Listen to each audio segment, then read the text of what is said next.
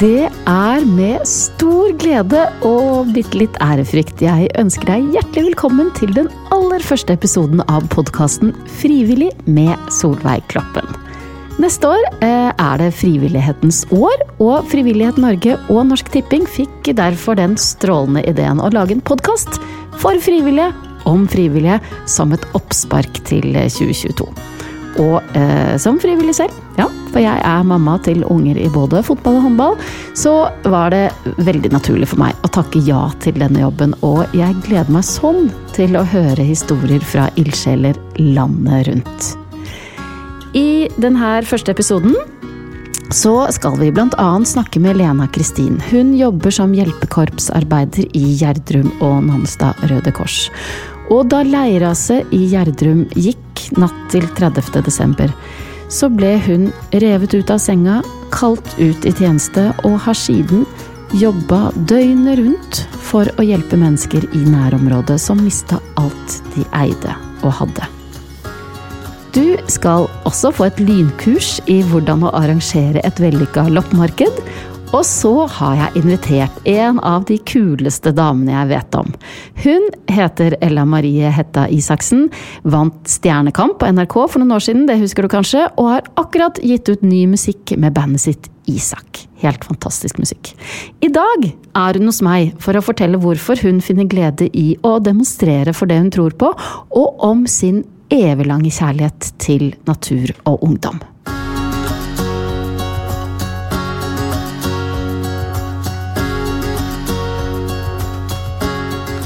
Natt til 30. desember 2020 så skjedde det noe i eh, det lille tettstedet Gjerdrum utenfor Oslo som vi aldri kommer til å glemme.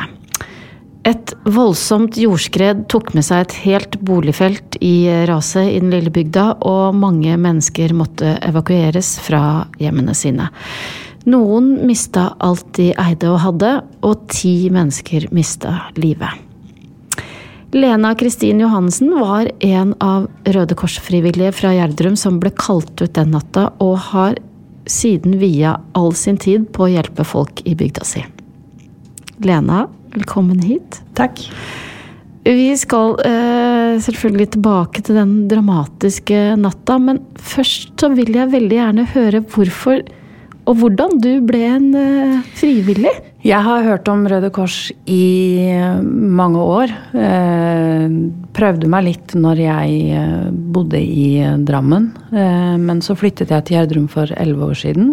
Og hadde da mor i Drammen som fikk etter hvert besøksvenn med hund som eh, motiverte meg eh, litt til å tørre å begynne, og begynne å utforske litt og sånn. For da En besøksvenn fra Røde Kors, rett og slett? Ja, ja med hun. Så hun lyste jo opp, og det var veldig godt for meg som pårørende å se. Men så fikk jeg tilbudet om å være med noe som het Ferie for alle, noe jeg ikke visste hva var. De samla sammen flere familier eh, og reiste på en ferietur en ukes tid med de som da er litt vanskeligstilte, eller som ikke har så god økonomi til å komme seg ut, ja. eller hjelpe andre familier. Og der blei jeg møtt av frivillige som gjorde noe med meg. Jeg, jeg ble sett. Eh, guttungen hadde det kjempetopp. Jeg har aldri sett han så blid før. Den omsorgen og den tryggheten vi fikk, eh, jeg og guttungen, når vi var med dem, det var eh, ubeskrivelig. Så meldte du deg selv som frivillig. Ja. ja. Dette hadde jeg lyst til å gjøre videre. Hva er dine oppgaver som medlem i hjelpekorpset? Akkurat nå så er det Etter at jeg ble godkjent eh, i hjelpekorpset i september, så er det jo det å bistå i søk og redning hvis det trengs. Gå og reise ut når man uh, får telefon og det trengs. Og da er vi jo tilbake til 30. desember. For som du sier, så var du eh, ferdig med kurset, i hjelpekorpset, i september. Og natt til 30. desember så fikk du jo da en veldig spesiell telefon. Hva eh, skjedde? Telefonen min pleier som regel ikke å ringe midt på natta, så jeg skjønner jo at får man en telefon på natta, så er det noe veldig alvorlig. Mm. Jeg ble vekt av eh, naboen fordi hennes sønn brøyter litt rundt i Gjerdrum. Og husker eh, at hun sa 'katastrofe, leirskred i Gjerdrum'. Og de hadde møtt på bestevennen min og hans frue. Eh, jeg skjønte vel egentlig ikke helt hva hun sa, men akkurat når jeg snakket med henne, så kom det inn en melding fra Røde Kors om at det var en katastrofealarm, rett og slett. Som førte til at jeg da hoppa opp av senga, kledde på meg og gikk ut. Og hva møtte deg da du gikk ut? Når jeg gikk ut uh, Før jeg gikk ut, så hørte jeg masse støy. Uh, helikopter som fløy rundt, masse lys. Når jeg kom opp på hovedveien, så var det et hav av blålys. Uh, og jeg husker jeg sa til meg sjøl nå må du finne KO, altså hovedsentralen. du må finne det og finne ut hva du kan gjøre. Ja, Så hva gjorde du? Jeg gjorde ting jeg følte var riktig. Ja. Det var å gå bort og, og, få kontakt med menneskene jeg møtte, og, og fikk de da bort. Uh, og det, det, var liksom også å få litt kontakt med vedkommende og få fulgt dem bort til ambulansepersonell, sånn at de får sjekka, og så gå tilbake igjen. Ja. Bestekompisen din og kona var da berørt? Ja. Uh, du møtte dem etter hvert. Hvordan var det? De eh, hadde løpt i panikk i nesten to kilometer. Eh, han hadde rekt å få på seg klær, det hadde hun også. Men eh, de hadde jo ikke klart å få ut dyra sine. Det var enten dyra eller seg selv. Så de måtte jo hoppe ut fra verandaen. Og de var våte på beina og tomme for strøm på telefonen, så jeg gikk litt sånn skytteltrafikk og løp litt fram og tilbake og henta tørre sokker og henta ja. lader og og, og hvordan eh, vil du beskrive de første dagene etter raset? Det var veldig tungt. Min hverdag besto i å ta Jeg begynte jo å ringe litt selv, fordi at jeg er fra bygda. Jeg har bodd der i elleve år, og jeg kjente jo de fleste. Mm. Det ble ganske mye telefoner hit og dit, men uh, ut ifra det så fikk vi ordna ganske mye òg. Ble det en innsamlingsaksjon i hallen, eller hvordan var det?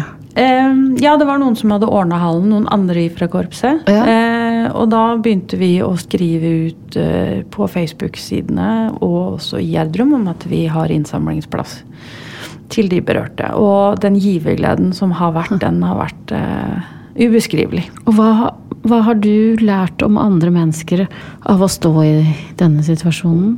Av de menneskene jeg har vært borti, så har det blitt vist en styrke, en kjærlighet uten like, en varme. At berørte har hjulpet andre berørte. Mm. Eh, at man hjelper til med å på en måte tenne lys eh, for hverandre, og, og hjelper og hverandre opp igjen. Det er noe man egentlig ikke ser så ofte. Mm. Men det har varma veldig godt. Mm. Lena, helt til slutt. Hvorfor vil du anbefale andre å melde seg som frivillig?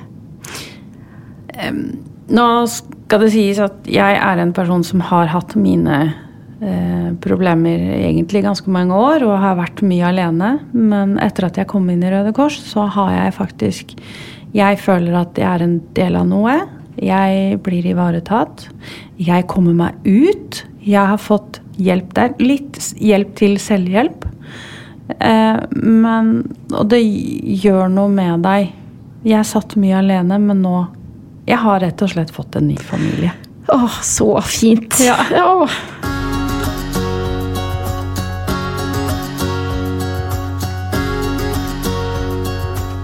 Du hører på Frivillig med Solveig Kloppen. Eh, og jeg vil si at det er ikke til å stikke under stol at vi frivillige har noe å lære av hverandre også.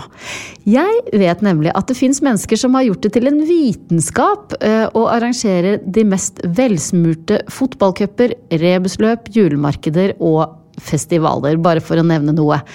Jeg vet også at på Bekkelaget i Oslo er de helt rå på å arrangere loppemarked. Bekkelagets skoles musikkorps har holdt på med det her i 25 år, og folk kommer langveisfra for å sikre seg de beste loppene. Nå, min venn, skal du få et lynkurs i hvordan å lage et vellykka loppemarked Tegna og forklart av styreleder og loppegeneral i Bekkelagets skoles musikkorps, Nina Taraldsen Bergman.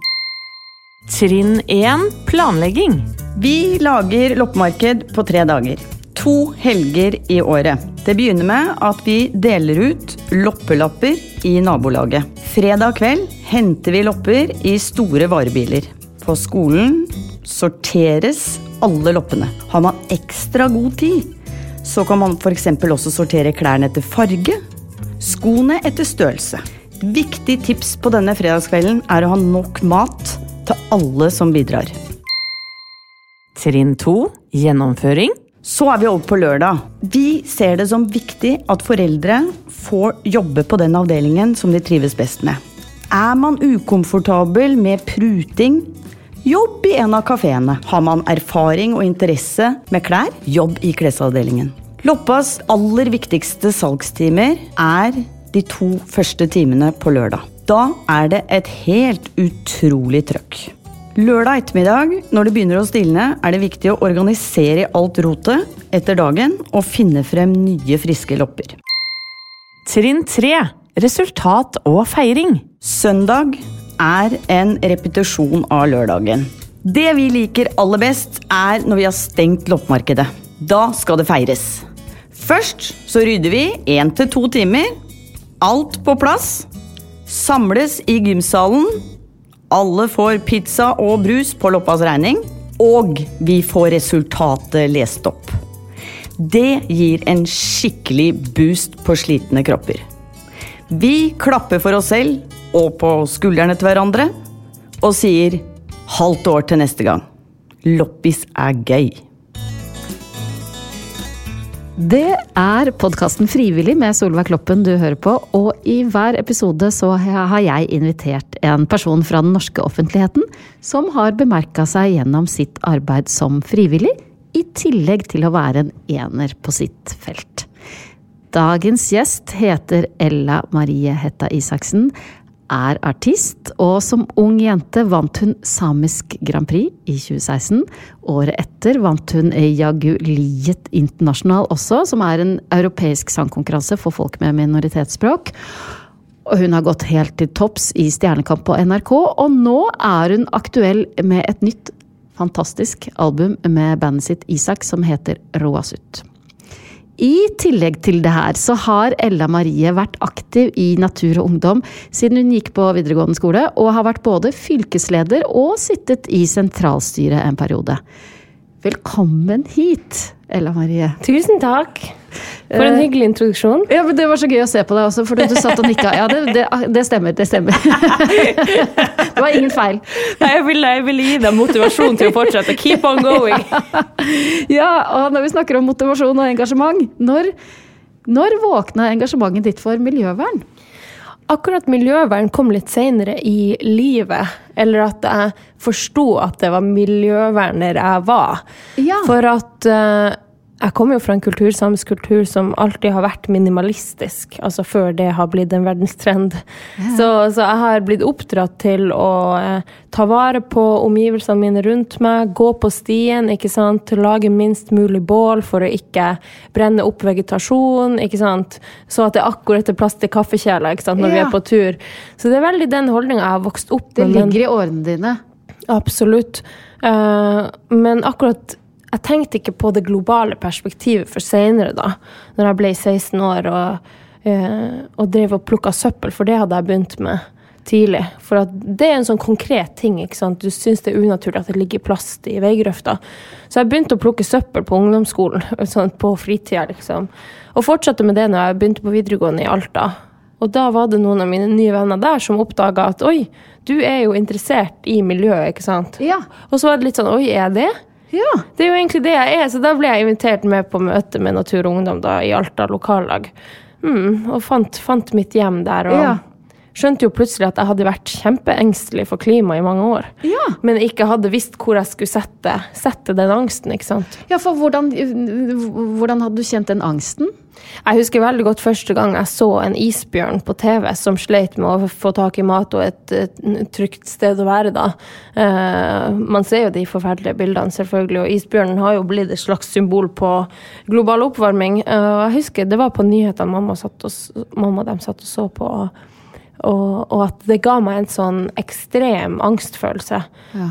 Sånn og stakkars isbjørn, ikke sant. Den trenger hjelp. Jeg sitter her i liksom Tana.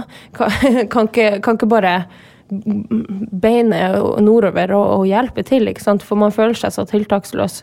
Så, så det ble en sånn ekstrem eh, sterk klimaangst som jeg bare prøvde å undertrykke. Ja, ja. Mm, og det tror jeg veldig mange gjør. Ja. For at det oppleves så stort. Ja. Og så Man føler seg så ja, tiltaksløs, rett og slett. Ja, og hjelpeløs. Mm, hjelpeløs. Ja, men uh, du får jo fortsatt ikke dratt og, og hjulpet. Hvordan, hva, hva, hva, hvordan gjør dere det? Hva slags type arbeid uh, er det dere gjør i Natur og Ungdom? Nei, Man kan jo selvfølgelig ikke fysisk gå og hjelpe de isbjørnene. Det tror jeg ingen skal prøve på. Det, det er jo livsfarlig. Men, uh, men i Natur og Ungdom så, så opplever jeg at vi gjør verden til et bedre sted. Litt etter litt. Og det gjør man jo først og fremst med å påvirke politisk vilje. Uh, jeg tror det er viktig å ikke legge liksom hele byrden av global oppvarming på sine egne skuldre. For det er jo ikke sånn at hvis jeg kutter kjøtt, så redder jeg verden. ikke sant? Det kan bidra, absolutt. Og man må gjøre de tingene også. Og gjennom Natur og Ungdom så har jeg blitt motivert til å ta bedre valg i, mitt, i min livsstil. ikke sant? Med at jeg kjøper brukte klær, jeg prøver å turnere mest mulig miljøvennlig osv eh, kildesortere alt det der som man skal gjøre. Mm. Men i Natur og Ungdom så kan man påvirke politisk, mm. og, og, og, prøve å, å, få de her politikerne våre til å eh, ta klima på alvor. Kutte ut olje og gass, ikke sant? som vi fortsatt ikke har lyktes helt med, selvfølgelig. Men blant annet så har man jo fått til store gjennomslag i, i LoVC-kampen, eller Lofoten, Vesterålen og mm. Senja. Mm. Så det, det, er jo Natur og Ungdom som virkelig skal ha mye av æra for det. For det er mange tiårs ti arbeid som ligger bak mm. de, de, de seirene. Mm. Kan du si noe om hva du har lært av å være en del av en gruppe som eh, engasjerer seg for de, de samme sakene?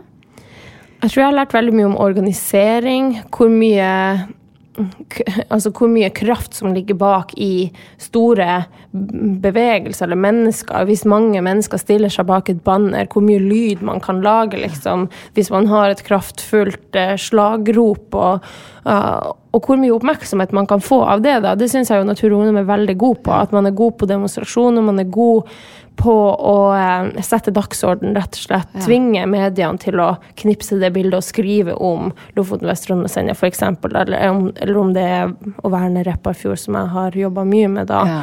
Altså mot, mot gruvedrift og det vi kaller gruvedumping, da. Og det var Natur og Ungdom som fikk i gang klimastreiken? Absolutt. Mm. Absolutt. Mine gamle kollegaer i Natur og Ungdom eh, de, de, får ikke nok heder og ære, det mener jeg. For at de klimastreikene vi så, det er vel i 2019, faktisk. ja. Mm. De største, der titalls tusenvis av ungdom samler seg utenfor Stortinget og, og markerer at nå er det nok, vi trenger klimahandling nå. Det, de, det, er klart at masse organisering står bak det for å få det til. og det, det er all, all heder og ære til mine gamle kollegaer der, altså. Hvordan har engasjementet ditt for natur, naturvern påvirka musikken du skriver? Og det tok lang tid før jeg følte at jeg klarte å skrive om mitt politiske engasjement, eller fra et politisk engasjement. For at eh, akkurat det med f.eks. oljeleting, konsesjonsrunder, oljeblokker, oljelisenser altså Det kan bli veldig teknisk, da. Så liksom Oh my God, my, um, the Erna Solberg has been Det blir ikke så poetisk, men, men uh, i, i, denne plata, Råsota, som du nevnte Som betyr stormer? Mm, ja. Som betyr stormer, og kan, kan brukes om sant, tap og trusler i ens personlige liv, men også om globale miljøkatastrofer. I denne plata så følte jeg at jeg klarte å capture that, ja. liksom. Mm. Og det gjorde jeg vel mest ved å fokusere på mine følelser. Og jeg vil jo tro at du vil anbefale andre å melde seg som frivillig i en organisasjon? Absolutt. Jeg er jo vokst opp i en familie der alle har bidratt fra, fra, morgen til kveld. Mine foreldre har vært veldig aktive i en organisasjon som heter Lions. Ja. Så de har jobba spesielt mye med funksjonshemmede da, og jeg har hver sommer siden jeg var liten vært på noe som heter Helsesportsuka i Tana, der vi har tatt imot deltakere fra hele landet som sitter i rullestol eller som har andre typer funksjonshemninger. Så det, det, er mange måter å bidra på. Ja. Og gi, gi ja, hjelpe til på det. er veldig mange kamper eller råsott stormer der ute, så vi trenger alle vi kan få. Mm. Mm. Mm. Ella Marie, eh, tusen takk for at du kom, eh, og lykke til videre i eh, både den viktige kampen eh, eh, for miljøet vårt og kloden vår, eh, og med artistkarrieren. Tusen takk.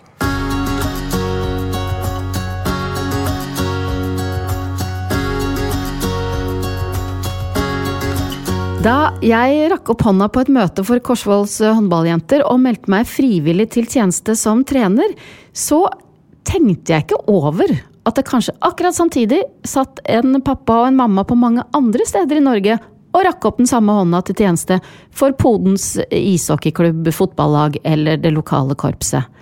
Jeg hadde rett og slett ikke peiling på hvor mange det er i Norge som er frivillige.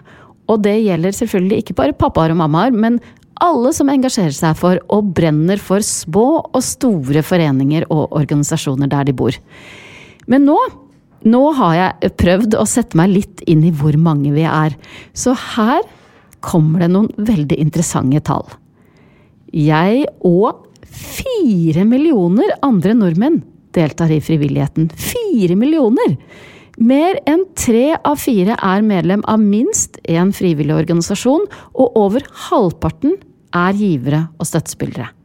Vi frivillige skaper verdier for nærmere 80 milliarder kroner. 80 milliarder kroner! Og det er sånn at Norsk Tipping bidrar med betydelige summer til frivilligheten hvert år gjennom det som heter grasrotandelen. Og grasrotandelen ble lansert i mars 2009, og er en ordning som gjør det mulig for spillere hos Norsk Tipping å gi 7% av spillinnsatsen direkte til et lag eller en forening.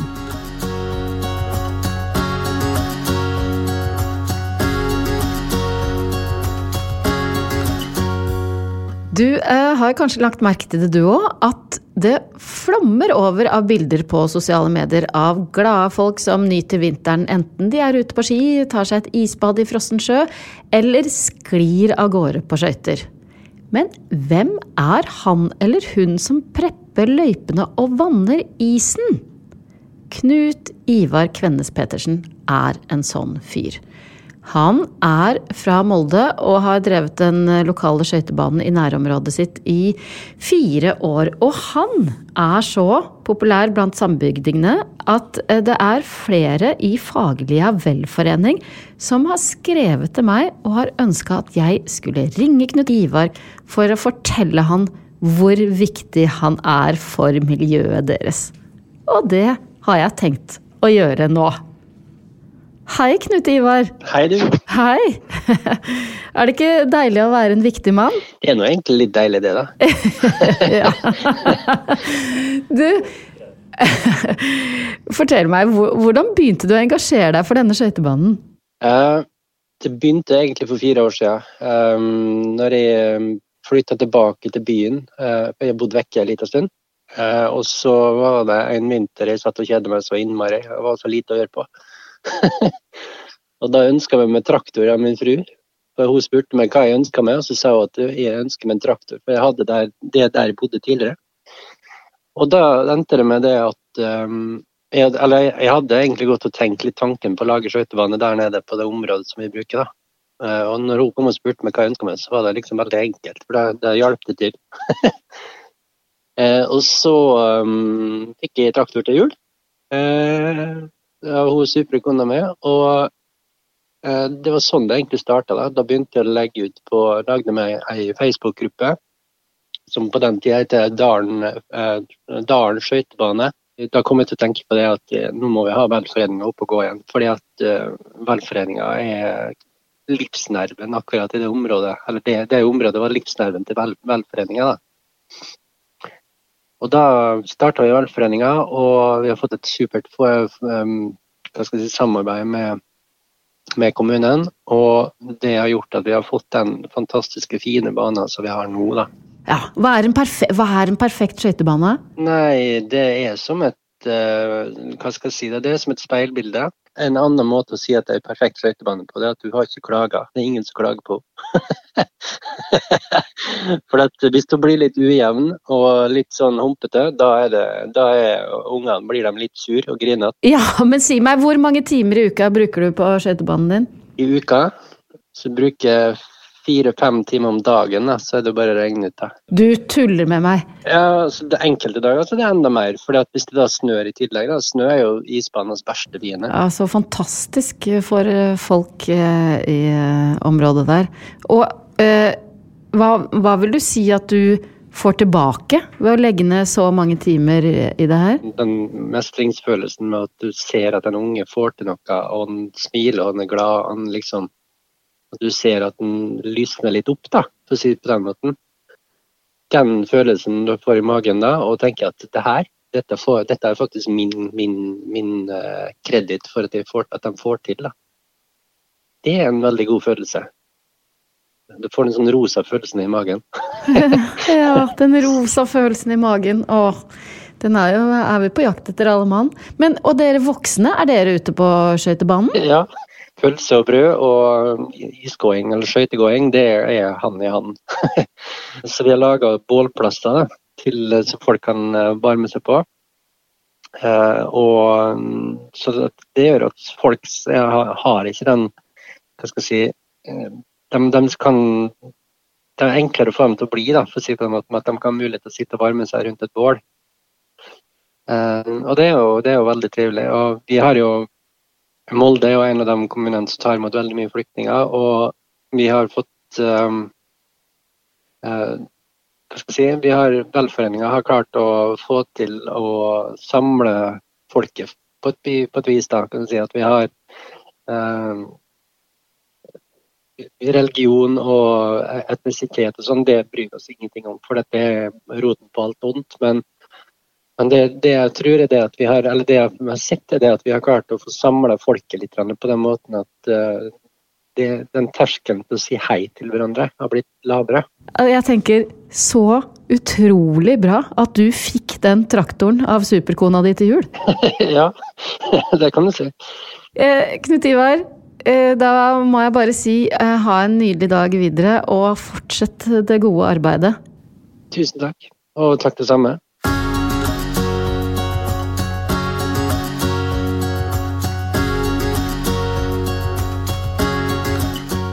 I denne podkasten Frivillig med Solveig Kloppen ønsker vi frivillige å dele og inspirere hverandre på makro- og mikronivå. Nå har vi ligget på et uh, høyt nivå, uh, vil jeg selv påstå, en stund. Men nå skal vi over til noe jeg mener ja, er like viktig. Vi skal nemlig inn i kioskene, bodene, teltene og på bydelskjøkkenet. Rett og slett alle steder hvor pappaer, mammaer, brødre, søstre og andre frivillige serverer og selger mat. Eh, og selv om det lages mye forskjellig mat rundt omkring, så vil jeg påstå at vaffel er og blir en klassiker.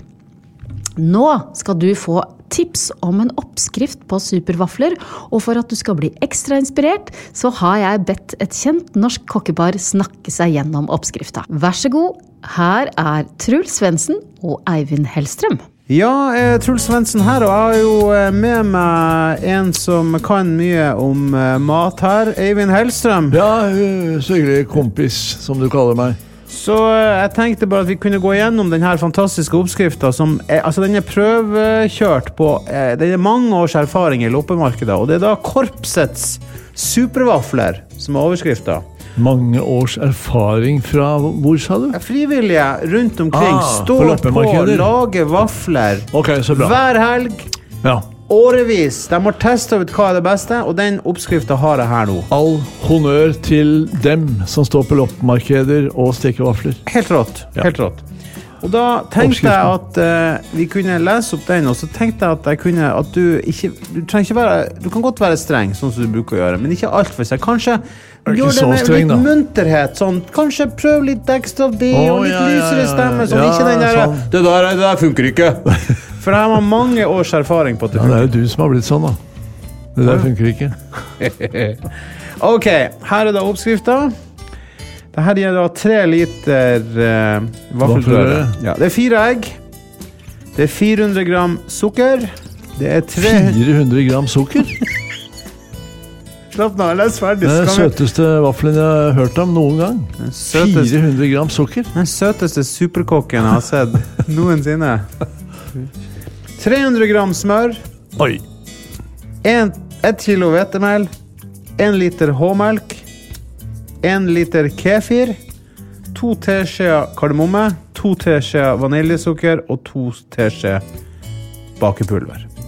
Det Ok. blir da korpsets supervafler. Og nå kan vi jo gå litt tilbake. Du reagerte Ja. veldig på sukkeret. Var Ja, det mye? det, det er det eneste Eller det jeg reagerte mest på. Jeg applauderer den derre kardemommen. Ja. Eh, vaniljesukker, ok. Mm. Eh, hva var det for noe mer du sa til slutt der? Bake- Bakepulver. Bakepulver, ja, mm. ok. Greit nok. Det skal jeg ikke blande meg opp i. Jeg bare tenker at når jeg hører det oppi? 400 gram sukker på én eh, Hvor mye melk var det? 400 gram sukker, 1 liter H-melk og 1 liter kefir. Ok, ja, kefir er ok. Mm. Eh, men det blir søtt, da. Det blir veldig søtt. Det er jo kanskje derfor det er kjempegøy for ungene på akkurat det arrangementet. det er mye sukker. Men mener du da at korpsets supervafler egentlig Du kan bruke mengde, altså forhold, mengde sammen, men du Samme, bare samme. Men eggene tar du rett og slett og skiller, og så Skiller. tilsetter du Ja. eggehviter. Og så reduserer jeg på sukkeret helt ned til 100 gram. Hun fra 400 til 100, ja. ja. Nei, det var jo veldig fine innspill, da. Så Ja, tusen takk. det betyr jo egentlig at korpsets supervafler de Godkjent. duger. Det er godkjent. Godkjent. Men det var noen ekstra triks fra Eivind Kutt ut uh, sukkeret.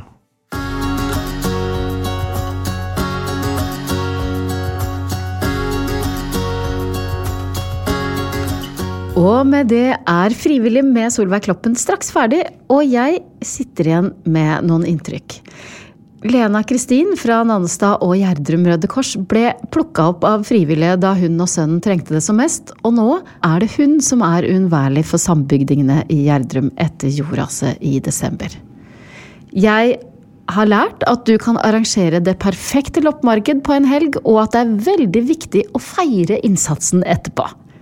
Ella Marie henter inspirasjon til musikken til Isak gjennom engasjementet for kloden vår som frivillig i Natur og Ungdom. Jeg er tilbake om en måned. Ha det fint så lenge, og ta vare på hverandre. Plan B.